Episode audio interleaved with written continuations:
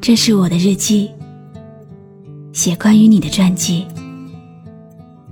这是我的声音，读关于你的故事。这里是晨曦微露的声音世界，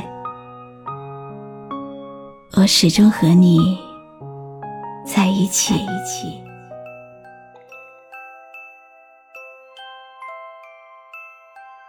你好吗？今天的心情好吗？今晚你在哪里听我说话呢？微信添加朋友晨曦微露，搜一搜公众号，和我说说你的世界里正在发生的故事吧。我是露露，我在晨曦微露和你说晚安。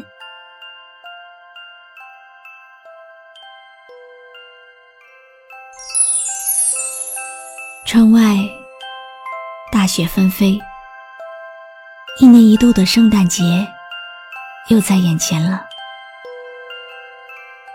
我总是把握不好时间，不知道要在这样的节日里如何安放自己。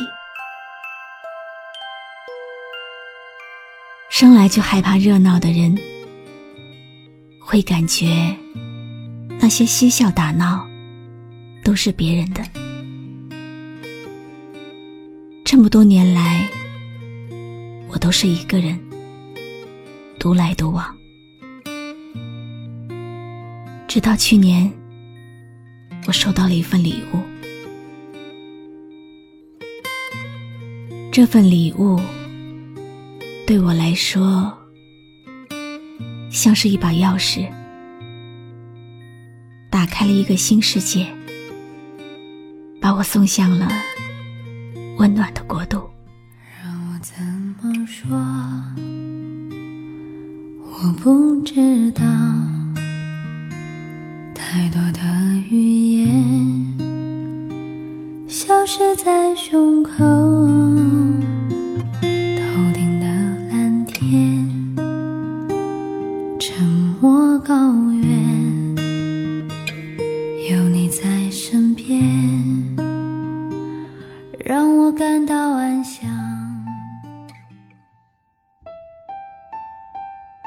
两年前，我在家报社里当跟班小记者，跟着老师跑社会新闻，接触的大多是社会底层的劳动人民。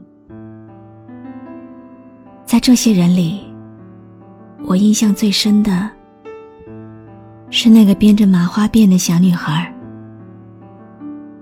她是一个典型的迁徙儿童，跟着打工的父母四处游走，从来没有固定的住所、学校、同学、朋友。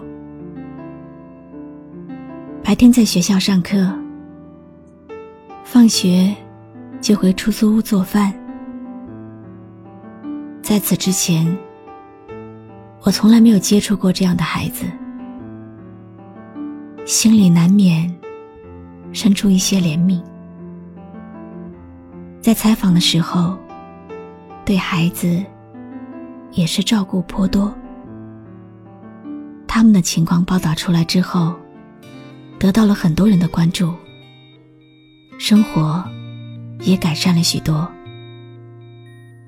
之后不久，我也结束了在报社的工作。走不完的路，望不尽的天涯，在燃烧的岁月，曾漫长的等待，当心中的欢乐在一瞬间开启，我想要你在身边，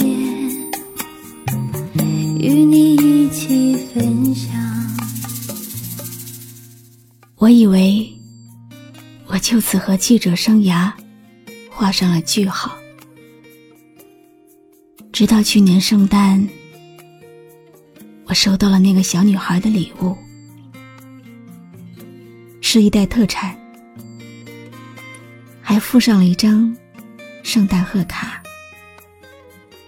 我特别意外，意外，小女孩是几经波折才打听到我的地址。意外，我的第一份圣诞礼物竟然是来自一个陌生的小女孩，真的很感动。这样的礼物没有任何经济价值，可是却包含了太多太多的情感。手写的贺卡，字迹算不上娟秀，却也工工整整。小女孩的音容相貌，种种事迹又浮现在我的脑海。看完贺卡，我有点惭愧，当时的我其实只是在工作之余多做了一点点小事，却能被他这样的记挂，这样的感谢。像我这种对事一向都比较冷淡的人，对他人的好意从来不会做出一些适当的回应。我想在这方面我确实不如小女孩。走不完的路，望不尽的天涯，在燃烧的岁月，曾漫长的等待，当心中的欢乐在一瞬间开启，我想有你在身边，与你一起分享。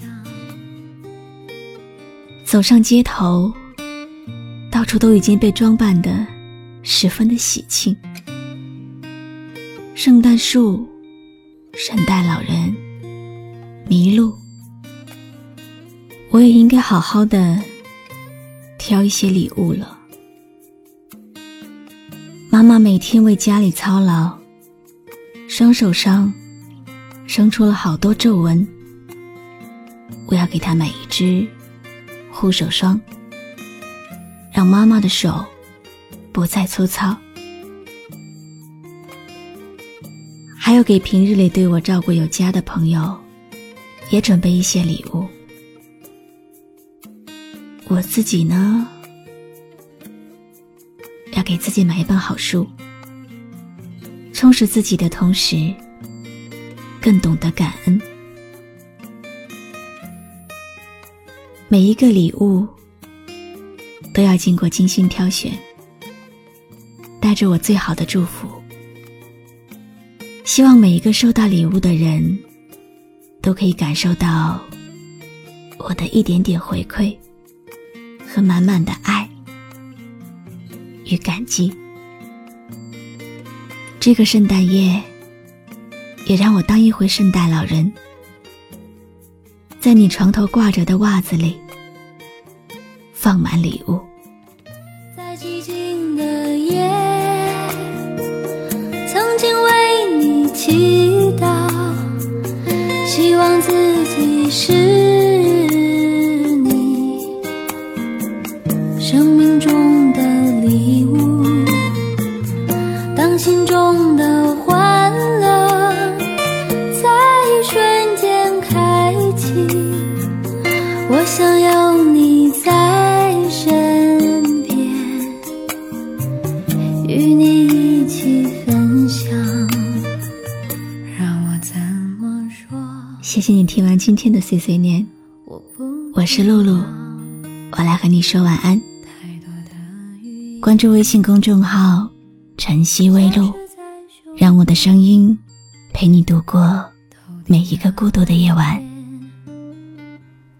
沉默